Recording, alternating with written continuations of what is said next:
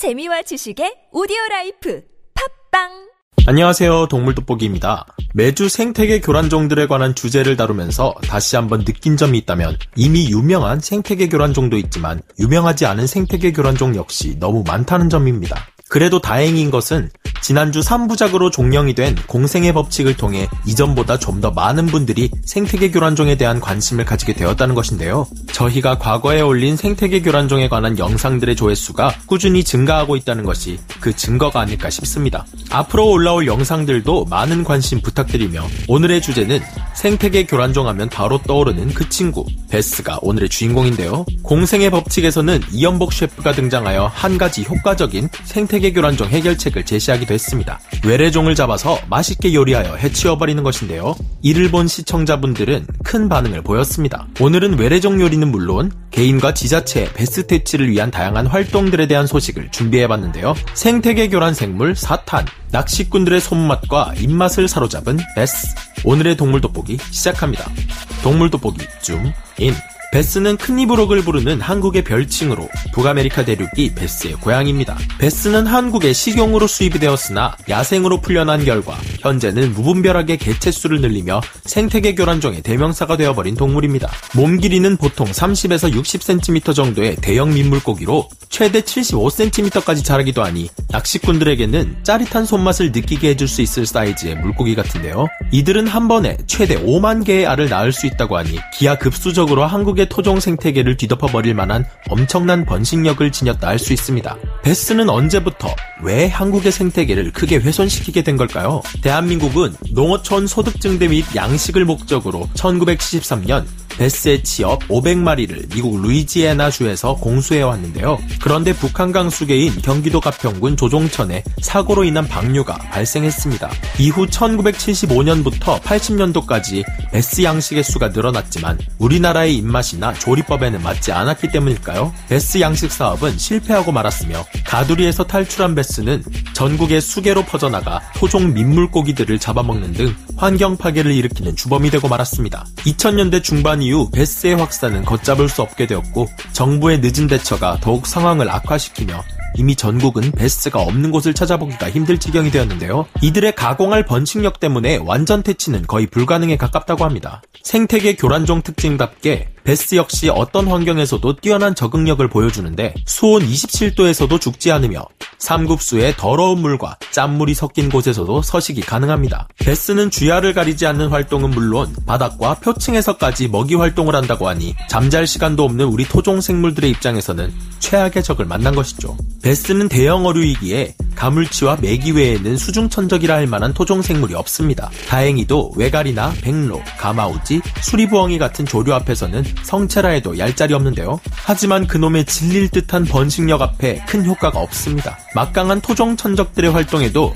이들의 엄청난 번식력을 막기에는 역부족이라는 것이 문제인데요. 그래도 다행인 것은 한때 걷잡을 수 없는 베스 폭증기를 겪은 이후 현재는 베스의 한반도 개체수가 안정기에 접어들었다는 것인데요. 베스가 생태계에 유입된 이후 어자원 조사를 진행한 결과 베스의 개체수가 생각보다 높지 않게 유지되고 있다는 결과가 나온 것입니다. 그 예로 낚시가 전면 금지된 왕송어의 경우를 들 수 있는데요. 2019년 왕송어에서 보이는 물고기들 중에서는 잉어와 붕어 등 토종어류의 분포수가 우세한 것으로 나타났으며 전면 낚시 금지구역이 된 상류 초평천과 하류 항구지천에도 베스는 발견되지 않았다고 합니다. 그 이유는 이 지역들에서 낚시가 전면 금지되고 철새 보호구역이 되면서 베스의 천적들이 돌아왔기 때문이었는데요. 청둥오리, 기러기, 원앙, 외가리, 가마우지, 물닭, 백로, 오리 등 철새와 텃새 100여 종이 날아들며 베스를 잡아먹은 결과라고 하네요.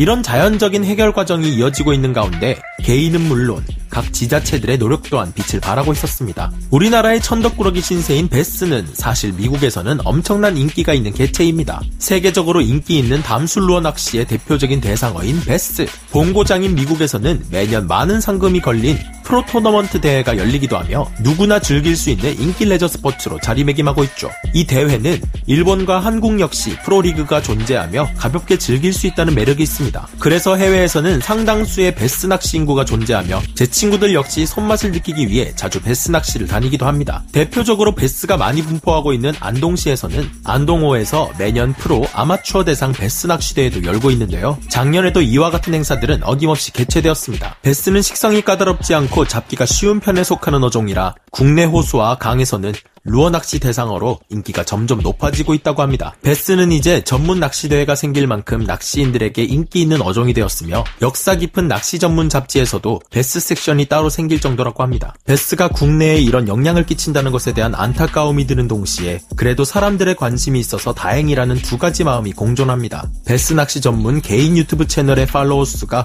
꾸준히 증가하는 것과 배스 낚시 동호인들이 여기저기 찾아다니며 단체 낚시 모임을 갖기도 하는 등 개인적인 차원에서의 배스에 대한 관심도 점점 높아져만 가고 있는데요. 안동호에서 활동하는 프로 배스 낚시인만 200여 명에 이르고 연간 안동호에서 열리는 낚시대회가 15회라 했을 때 각 대회 때마다 500에서 1000여 명이 모인다고 합니다. 매회 들어가는 비용에 숙박을 포함한다면 지역 경제 활성화에도 도움이 되니 일석이조라 할까요? 또 2010년대부터 민간과 정부 합동 주도하에 배스 포획단을 꾸려 적극적인 배스 퇴치 사업이 이어지고 있는데요. 배스의 퇴치 사업에 대한 이야기는 EBS 다큐멘터리로도 소개된 적이 있으며 생각보다 익숙한 방식으로 베스들을 포획하는 사람들도 있습니다. 바로 정글의 법칙에서 김병만이 하던 것처럼 공기통 없이 물속으로 잠수를 한 뒤 장력이 강한 고무줄을 이용하여 어창을 날려 잡는 방식을 사용하는 것이죠. 그 과정들이 쉽지만은 않은 작업이나 큰 호수에서는 하루에 수백 킬로그램씩 베스가 포획되고 있습니다. 자, 그러면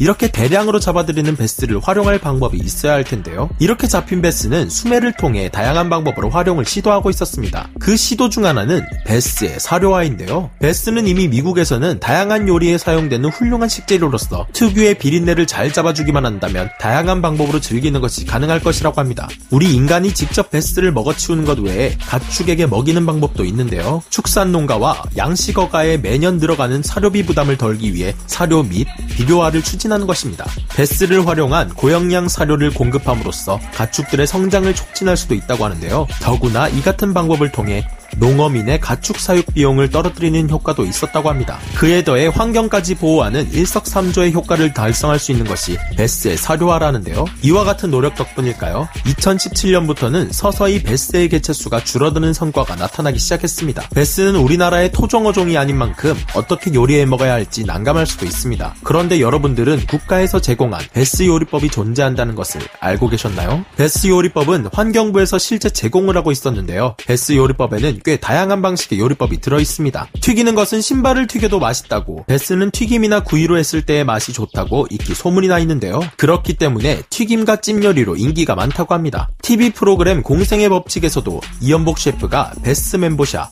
어향 배스 등 다양한 요리를 선보였고, 유명 배스 전문 유튜버는 배스회, 감배스 등 셰프 못지않은 요리들을 선보여 많은 시청자들에게 관심을 받기도 했습니다. 충북과 충남, 강원도 등 다양한 지자체에서도 역시 배스 요리 대회를 여는 등 지속적인 배스 요리에 대한 홍보 활동을 이어가며 식재료로서 배스를 인식하기 위한 노력을 해왔다고 합니다. 저는 이런 요리들을 먹어본 적도 없고 보지도 못했는데 이 정도면 제가 너무 세상에 무관심하고 산 것 아닌가 하는 생각이 드네요. 배스 요리의 끝판왕은 결국 한국인이 사랑하는 빼놓을 수 없는 술자리의 안주. 마침내 배스는 우리가 더욱 접하기 쉬운 가공식품으로 탄생하게 되었는데요. 2021년 9월 11일 베스로 만든 어묵과 어포를 만드는데 성공하고야 맙니다. 어차피 깨진 독에 물 붓는 일이라면 이걸로 돈을 벌자는 발상의 전환을 한 충남. 충남에서는 생태계 교란종들을 이용해 맛살, 소시지, 어묵, 햄 등 가공식품의 원료로 사용하는 방안을 연구했고 그 결과 성공했다고 합니다. 공무원과 주민들의 블라인드 테스트 결과 맛평가에서도 시중에서 파는 어묵이나 지포보다 더 담백하고 고소하다는 의견도 많이 나왔다고 하는데요. 이 가공식품 원료 시도가 성공할 시 도내에서는 연간 50억 원, 전국적으로는 200억 원의 경제 효과가 있을 것으로 추정했습니다. 베스가 우리나라에 들어온 지 어언 50년이라는 적지 않은 세월이 지났습니다. 이미 긴 시간이 흘렀기에 이들이 영원히 사라질 확률은 불가능에 가깝다는 것이 전문가들의 의견이라는데요. 하지만 많은 분들이 토종 생태계를 구하기 위해 끊임없는 노력을 해오고 있었습니다. 이런 노력 덕분에 우리 토종 생태계가 외래종에 완전히 잠식당하는 사례는 막을 수 있는 것이 아니었을까 하는 생각이 듭니다. 생태계 교란 생물과 싸우시는 많은 분들의 노고에 감사드리며 우리 국민들 한 명 한 명 더 관심 가지는 날까지 동물 돋보기 역시 노력하겠습니다. 그럼 저는 다음 시간에 다시 돌아오겠습니다. 감사합니다. 동물 돋보기 줌 아웃.